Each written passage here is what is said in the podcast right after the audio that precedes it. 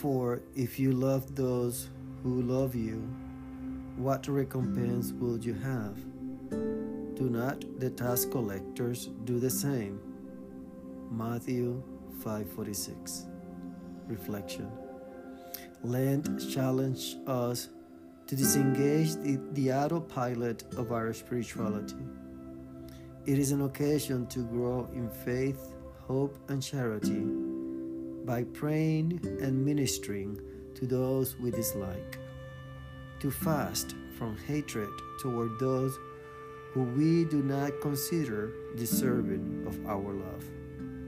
Today's intention Lord, give us opportunities this Lent to step away from our spiritual comfort zone by praying and ministering to those we disapprove. Peace and goodness.